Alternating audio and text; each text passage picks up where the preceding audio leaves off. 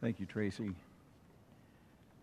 I appreciate the prayer. And, you know, if, if there is someone here who is not a believer in Jesus, I am so glad you're here because today we're going to talk about money.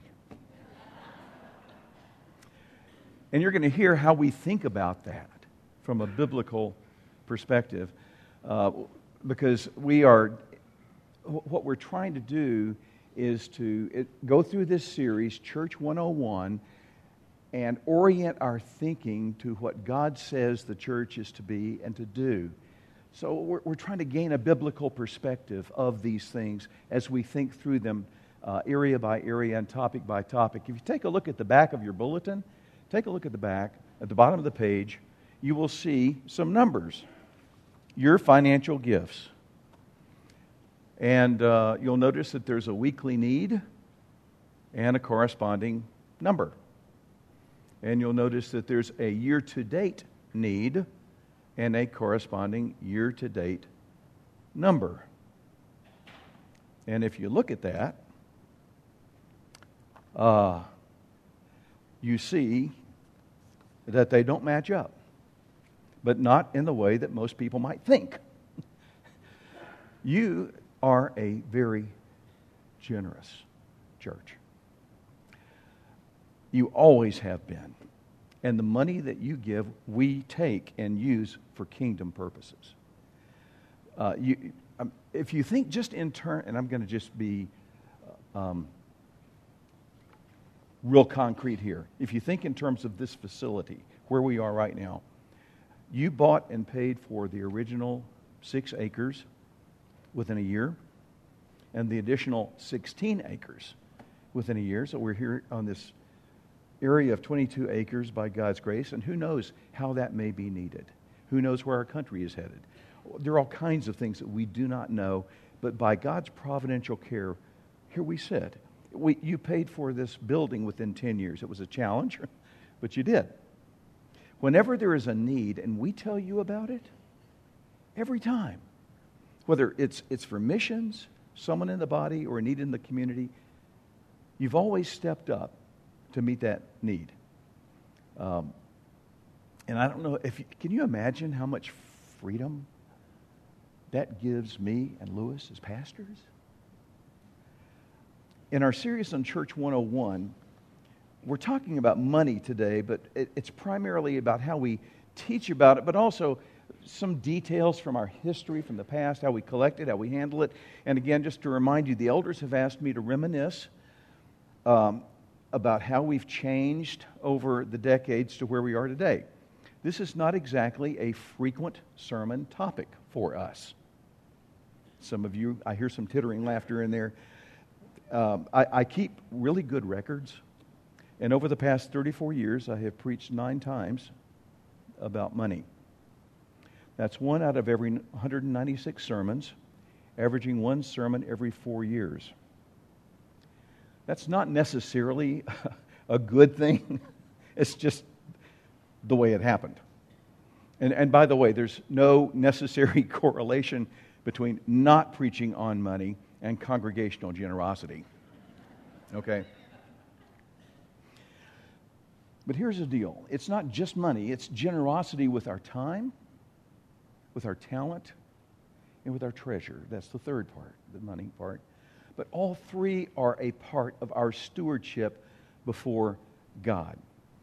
And uh, they are proof that we truly belong to God because He is the ultimate giver.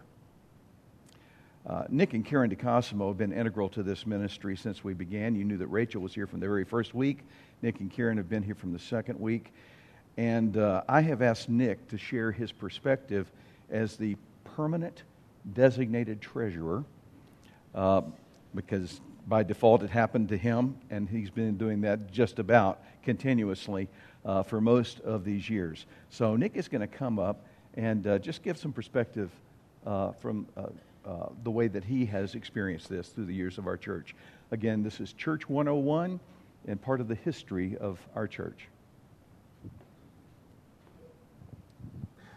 So don't ask me about that house we bought in Italy. Um,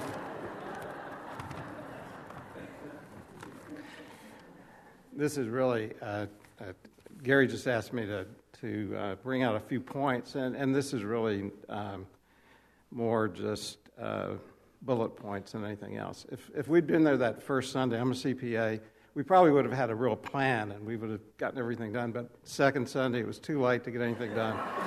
so, uh, honestly, uh, and we really have never had a plan for revenue. We've never, we've never gone out and had people make pledges and then build a budget around their pledges.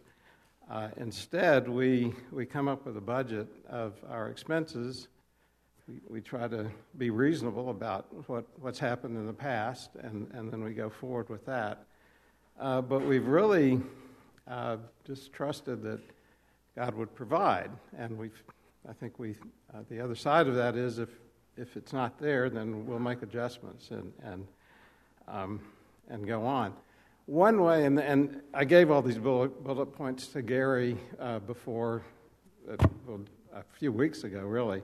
I left one out because uh, I knew he wouldn't uh, probably approve of it. But one, one way that we, I, I, went back and looked. I had some rec- a lot of records that go back, and I, I looked, and, and 11 years after we had uh, started, um, Gary was still getting almost nothing from the church. And he was, so one way we balanced the budget was we didn't pay him anything. Uh, and, and, yet, uh, every single Sunday, uh, he would prepare these sermons that really, I thought, you know, hundreds of people, thousands of people could be listening to this sermon and benefit from it. Uh, so he, he, he just never it never was a matter of concern. I mean, we, we tried to do what we could, but that's one way we, in the early days, uh, unfortunately, we balanced the budget. Um, one thing that's important to know, and I think uh, you should know this Gary never wanted to know what anybody gave. Um, and, and, and, we've, as a result of that, uh, we've always had just really a couple of people who handle the money and who are aware of what comes in. I think it's really wise uh, that that's the case because uh, even unconsciously, you could certainly be influenced by knowing who gives what uh, or who doesn't give. And, and it just never comes up. We, we simply uh, don't discuss that. Um, it's, it's uh, it's just not there. It, the downside of that is, uh, from our culture standpoint, people who are very generous are not. I mean, the only recognition anybody gets is um, at the end of the year, you get this letter from me that says, You gave this much, thanks. Uh, that's really it. It's, it's, it's very countercultural. I, I've, I've been involved with a lot of fundraising uh, you know, normally you have like levels of giving. You know, you have the benefactor level, you know, over X dollars, and you have these different levels, and you honor people in different ways. We don't do that. We don't do anything. I, you know, it's it's very countercultural, uh, but it's biblical, I think. Or um, Matthew six three talks about not letting your right hand know what your left hand is doing. I think we do a pretty good job of that. Um, you also notice the, the boxes in the back of the church. You know, uh, for the first few years, we passed the plate just like everybody does. Um, and there's this one time, uh, Mr. Hill, this wonderful man who was a retired coal miner and lived near the church in a really little house, had to sleep in a recliner because he had black lung and he couldn't lie down he put a $5 bill in the plate and asked for change. Um, he needed $3 back. Uh, but I remember, I still remember that. That was, talk about the widow's mite. That was a real example of that. Um, but we did decide uh, at some point, uh, uh Gary was te- one of the few times he did uh, preaching on giving. Uh, we were convicted about passing the plate, and we decided that It'd be better to have a box in the back of the church where people could uh, give, and we didn't want we didn't want uh, visitors to feel like they should give money. Um, they don't know what they're supporting exactly. And, and so we, we did that. And one, I just realized this when I was thinking about it. We don't get much cash. In fact, we get very little. We have some Sundays where we get no cash, not unusual at all. And most Sundays, there may be 20 bucks. Um, and I think in most churches, there's a lot of cash. And I think that's because you pass the plate and everybody feels like, yeah, I've got to put a few dollars in there. You know, I've got to, I've got to put something in. The guy next to me is going to see it. I know I, when, when it's a benevolence and we do pass a plate, I order a check and it's sent to the office, and that's where we handle all this. But I still feel like, golly, I should, I should put some money in there just so it looks like I'm doing something. Um, and, you know, but, but that's, the, that's why we don't do it. We don't want people to do that. Because this way, you have to kind of think about it before you do it. You have to think about writing a check or whatever you're going to do to remember to put in that box. So it's not just something that you do because this plate comes around and somebody next to you gave some money. Um, I, we've talked about this a lot. Um, we do with our finances, we try to support missionaries in a significant way. We don't spread it around, we try to give uh, adequately to, to help them so that we make a difference in their lives. Um, we, we do try to um, be transparent about what we're doing. And, and the one time that we did have some disagreement about uh, finances was when we built this church because we had to borrow money. Um, and there was disagreement, and it was legitimate. Um, there were people who really wondered if that was a biblical thing to do. So uh, we asked Gary to spend some time one Sunday uh, teaching about uh, debt and giving and he did. We spent, we had a meeting right uh, in the afternoon, I think, uh, after church. He spoke for a couple hours, I think. People asked questions, and we ended up coming to a, an agreement that I think everybody supported for a way to, to do to, to borrow money that was we felt was biblical. Um, but but that was our approach to to see what what did the Bible say about it. Um, well, I'll skip. I've, I've gone too long. The bottom line is uh, if you ever consulted a, there are church consultants out there who tell you how to run a church and how to manage money. Uh, we don't do any of it right, okay? Uh, we, we really don't. But uh, God has blessed us and He continues to. And so, you know, we're grateful for that. So, Gary, it's yours. yours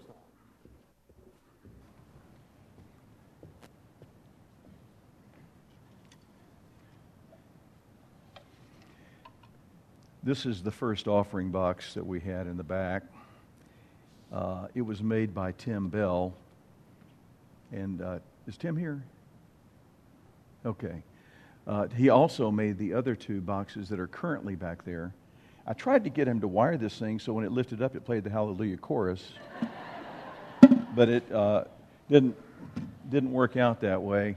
Uh, so I keep that in my office just as kind of a memory peg of God's faithfulness over the decades uh, to this church. So, uh, and, and of Nick's faithfulness in, in helping manage these funds so well.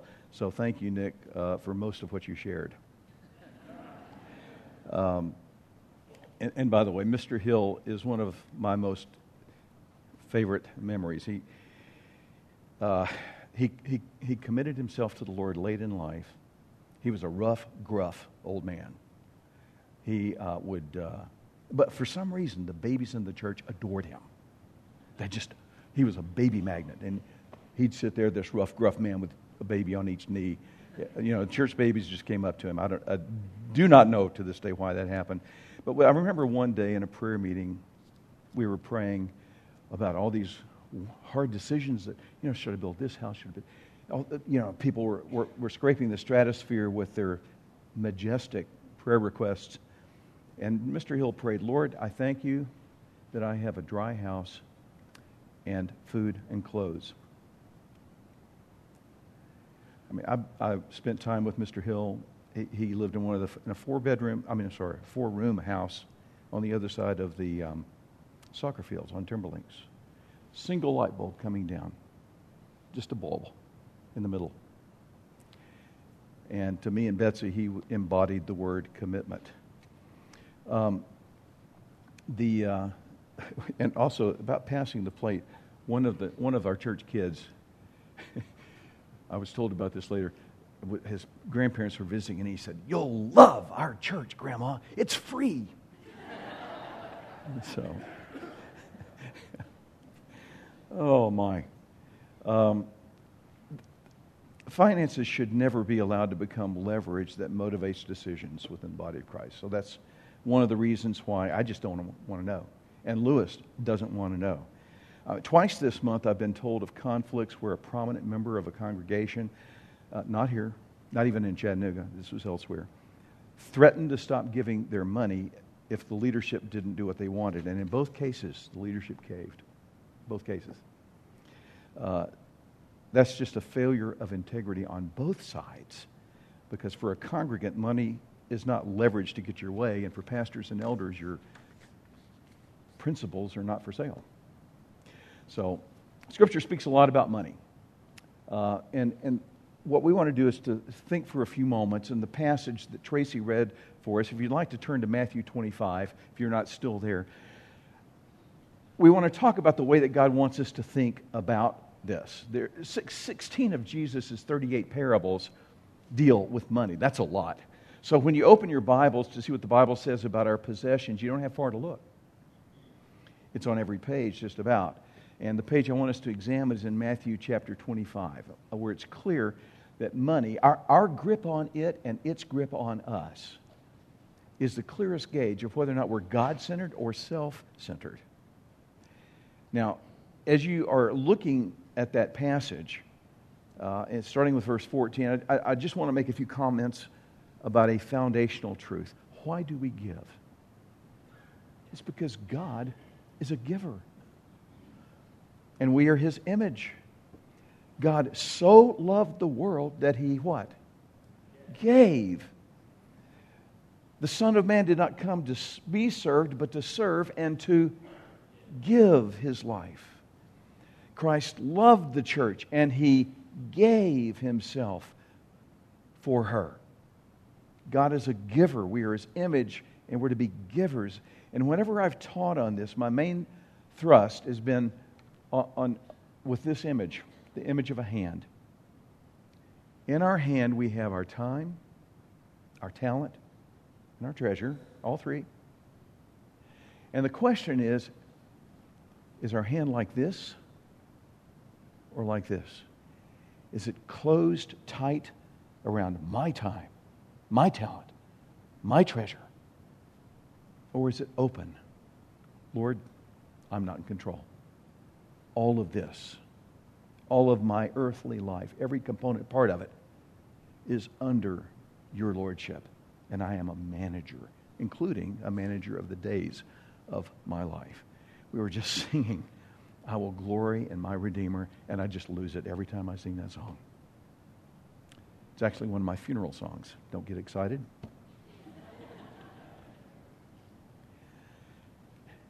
I will glory in my Redeemer. Because I know that when it comes to time, talent, and treasure, I'm not where I want to be. Especially with time. It's my time. That's the one I struggle with the most. Talent, yeah. I've got what I've got. I do want it to be used well. Treasure. Those are the, so I think about that a lot. And I believe that the deeper your faith, the more open your hand. Well, in Matthew chapter 25, uh, uh, there, a lot could be said from the context here. And uh, I'm going to do what I don't usually do. I'm just going to focus in on the, on the verses and, and extract some principles from what we see here instead of looking at it in the larger context. But the, the, the idea is our, the focus is on the stewardship of our lives as we stand before Jesus. We are accountable for what we do. And the application is with our time, with our talent, with our treasure. And here's the story. Before an owner go, goes on a journey, he calls in three servants. And he gives each one of the servants a, a, a particular amount to steward, to manage in his absence. The servants own nothing. They're simply to manage what the master owns. And in, in the Greco Roman world, it was common for masters to grant trusted slaves stewardship over their holdings while they traveled for other reasons. That was not an uncommon thing. So, this is not an unusual uh, scenario. But here's what is unusual they would entrust it to one servant. In Jesus' story, there are three servants. Why? Well, Jesus will make that clear. And he entrusts them with talents. A talent is a weight of silver, and we can talk about its relative value. In today's terms, it would be about $400,000. That's a lot. But that's not the point. The point is, we think of everything, every, I'm sorry, everything we think of as ours actually belongs to God. It's not ours. Who gives us our time, our talent, our treasure? God does. And by the way, to whom do we ourselves belong? To Him. So don't miss the point. We are not owners, we are managers, we're stewards, and we are not our own. We've been bought with a price. So here's what the servants do in verse 15. To one he gave five talents, to another two, to another one, each according to his own ability. So there's a recognition of different abilities there. He went on his journey, and immediately the one who'd received five talents went and traded with them and gained five more. In the same manner, the one who'd received two talents gained two more. But he who received the one talent went away and dug a hole in the ground and hid his master's money.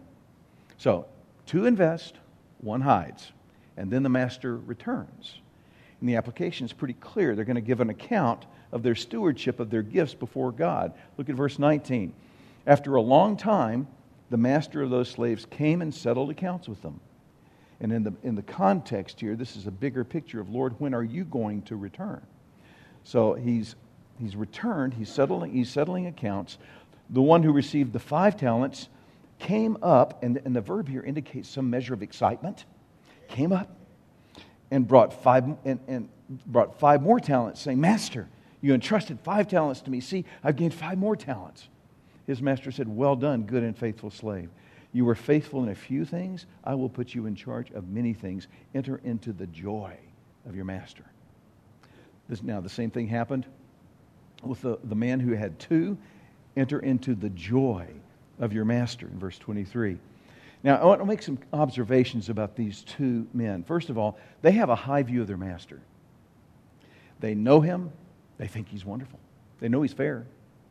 And you can hear the excitement in the reports because they know they are in for a blessing. For them, stewardship is not a burden, it's a matter of it's a, challenge, but it's a joy. They don't think, you know, this money is 90% mine and 10% of it belongs to him, so I'll give him his stupid 10%. Put differently, everything in our lives, our background, our education, our health, our time, our wealth, all those things ultimately are from God. And how do we view those things? With an open or a closed hand.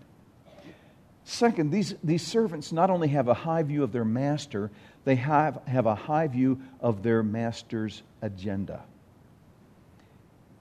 They know that the purpose of their stewardship is to pursue the master's agenda. So that's what they do. They love the master, they'll love his agenda. Do you love what Jesus loves? Husbands, love your wives as Christ loved the church and gave himself for her. Jesus is in love with the church. So if you love what your master loves, if you love your master, you'll love what your master loves. So Jesus gave 10% of himself to the church. Just checking to see if you're listening. And here's where it becomes clear why Jesus tells the story about three servants. We expect the contrast to be between good and bad servants. But there's also a contrast between good and good. Jesus is not only exposing unfaithfulness with the bad servant, He's also showing us that He does not quantify the outcomes of faithfulness. He desires that we do our best with what He has entrusted to us, with our abilities, which are also from Him. Notice what does not happen. The first guy doesn't point to the second guy and say, But Lord, I returned much more to you by way of quantity. Shouldn't I have received greater joy? Because God would say, I not only gave you the endowment, I gave you greater ability, greater opportunity to harvest that kind of return, and you were both equally faithful to me according to your different abilities, different opportunities, and you both get joy. That's what you both get joy.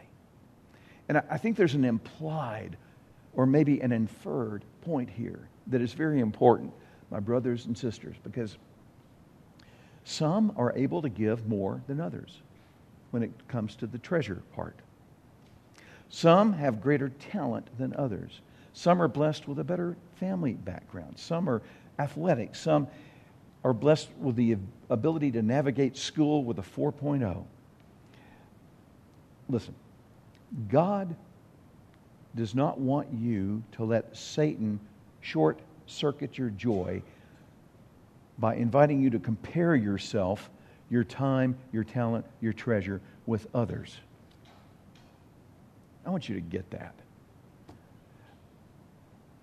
He gives them both joy because they were faithful to him and to his agenda.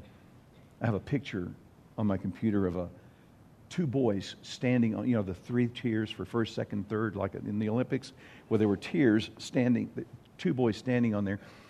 The boy that was standing in first place with the sign saying first is looking at the boy standing in second place, and the boy standing in second place is ecstatic and he's holding up the second place. And the boy standing in first place is looking at him crying because he, he, wants, to be the, he wants to be the other boy. I guess you had to see it. But comparisons can change your focus and rob you of your joy.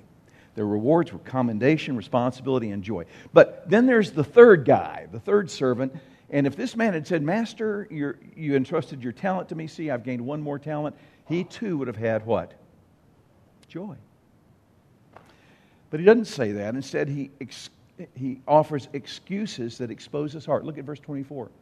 And the one who had also received the one talent came up and said, Master, I knew you were a hard man, reaping where you did not sow, gathering where you scattered no seed.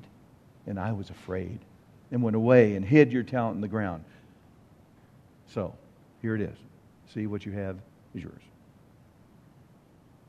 No more, no less. I want you to think about that. Because if he believed his own excuses, then he should have been all the more diligent.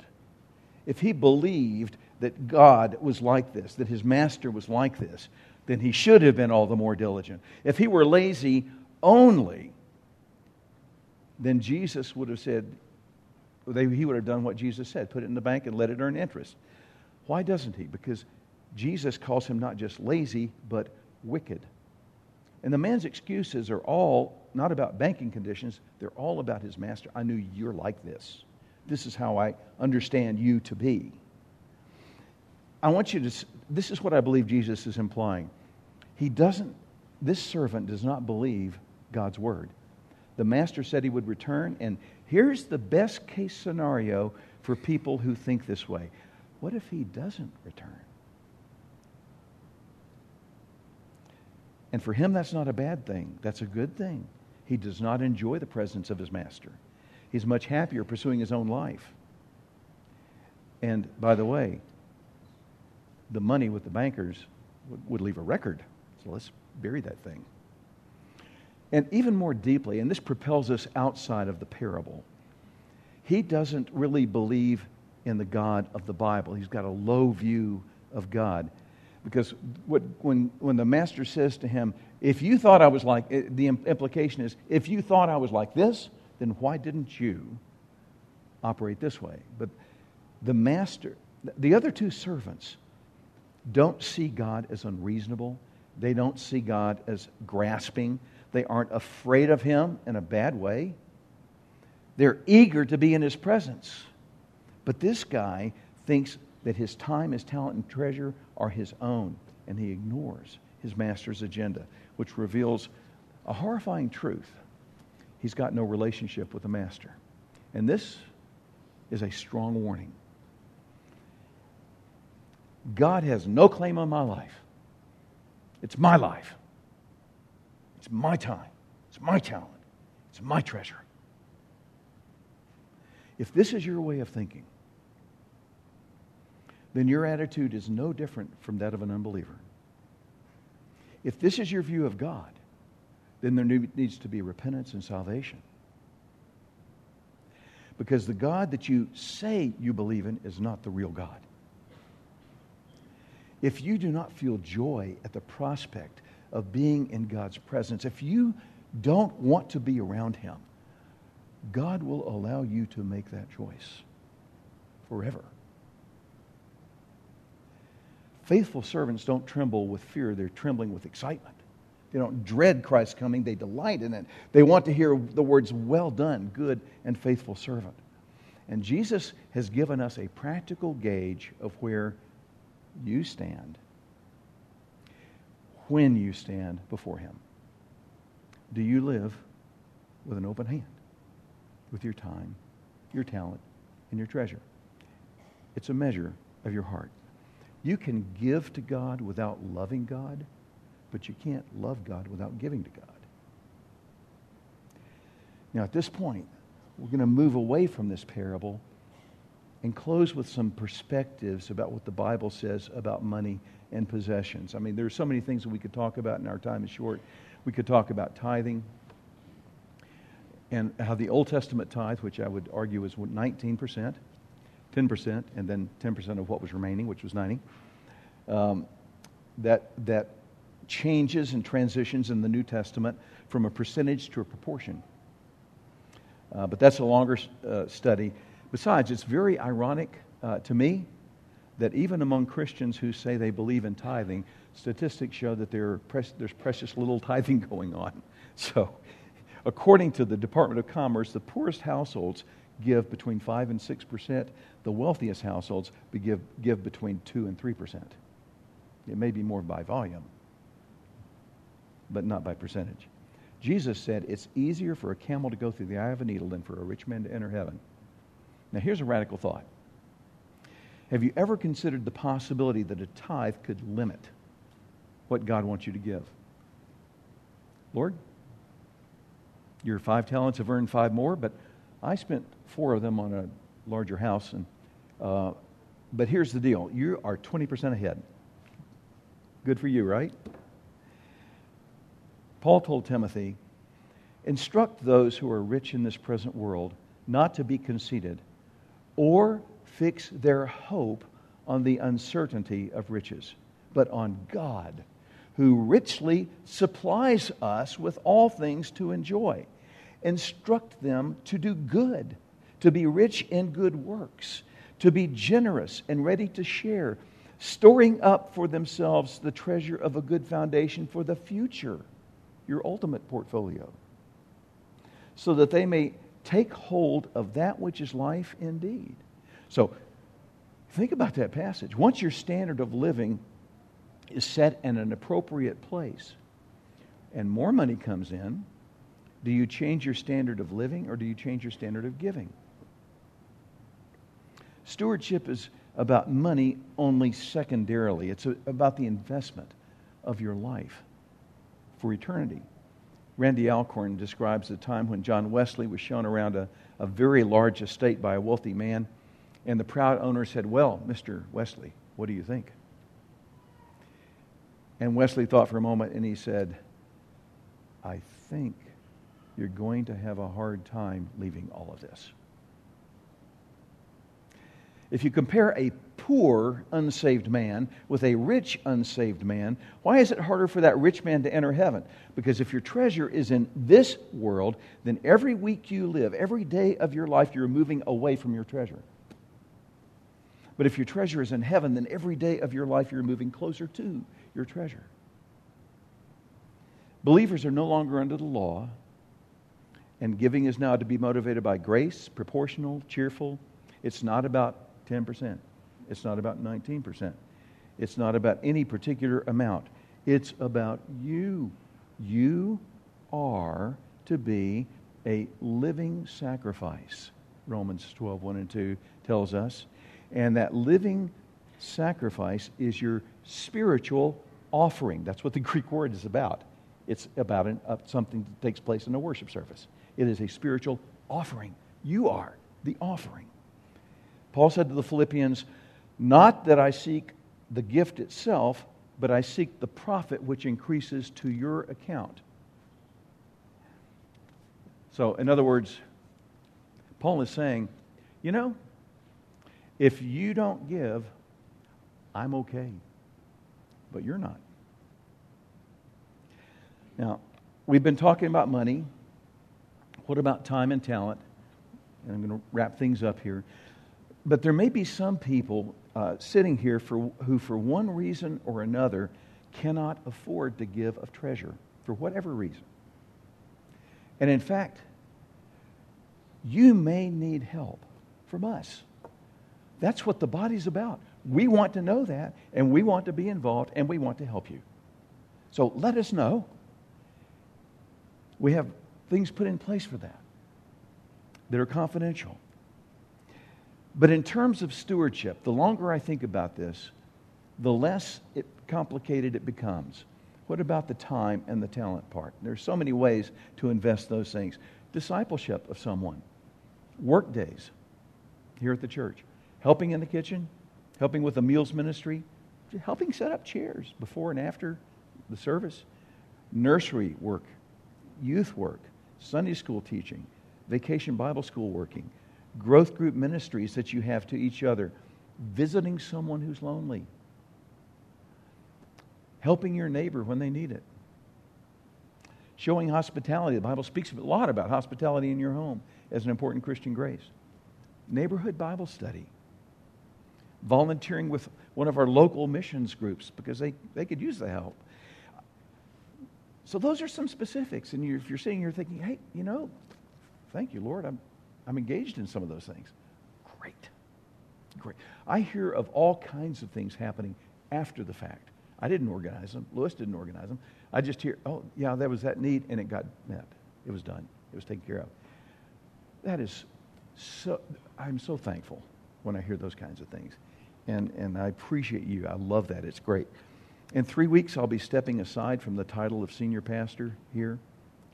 Do I become junior pastor? Okay. As I look at the church family, here's some things that I love and that I'd love to continue to love. I love it when husbands and wives get their financial priorities aligned with Scripture, not quarreling over money, which results in less conflict in the home and happier and secure children. I love it when children, through observing their parents, learn to live like this open handed, raising the next generation of givers. I love it when, the, when our budget is driven by vision, not dragged into shape by lack of resources or by guilt. It's never been a problem, but it sure could. I love it when missions is fully funded. I love it, and I want to see it happen that as a church, we would live in the joy of good stewardship and that we would receive. Now, listen, this blessing here's a blessing from Jesus. It is more blessed to give than to receive. Because, brothers and sisters, meeting the church budget is too small a goal. The Lord has bigger things for us than that. But on the dark side, if I am looking for contentment and security and worth and purpose and fulfillment, which are good things, but if I'm looking for those things in money, in talent, in my, the way I use my time, then my head's in the wrong place. Money has become my master. And Jesus made it clear you cannot serve two masters. The ultimate giver is God. the giver of all good things, of every good and perfect gift comes from heaven. 2 Corinthians 8 and 9 are the most extensive section on giving in the New Testament. Go home and read it this afternoon. 2 Corinthians 8 and 9. But chapter 9 ends in verse 15 with this strange statement that seems disconnected from the whole section about giving. Here's what he ends with this statement Thanks be to God for his indescribable gift. And the point is, you can never outgive God.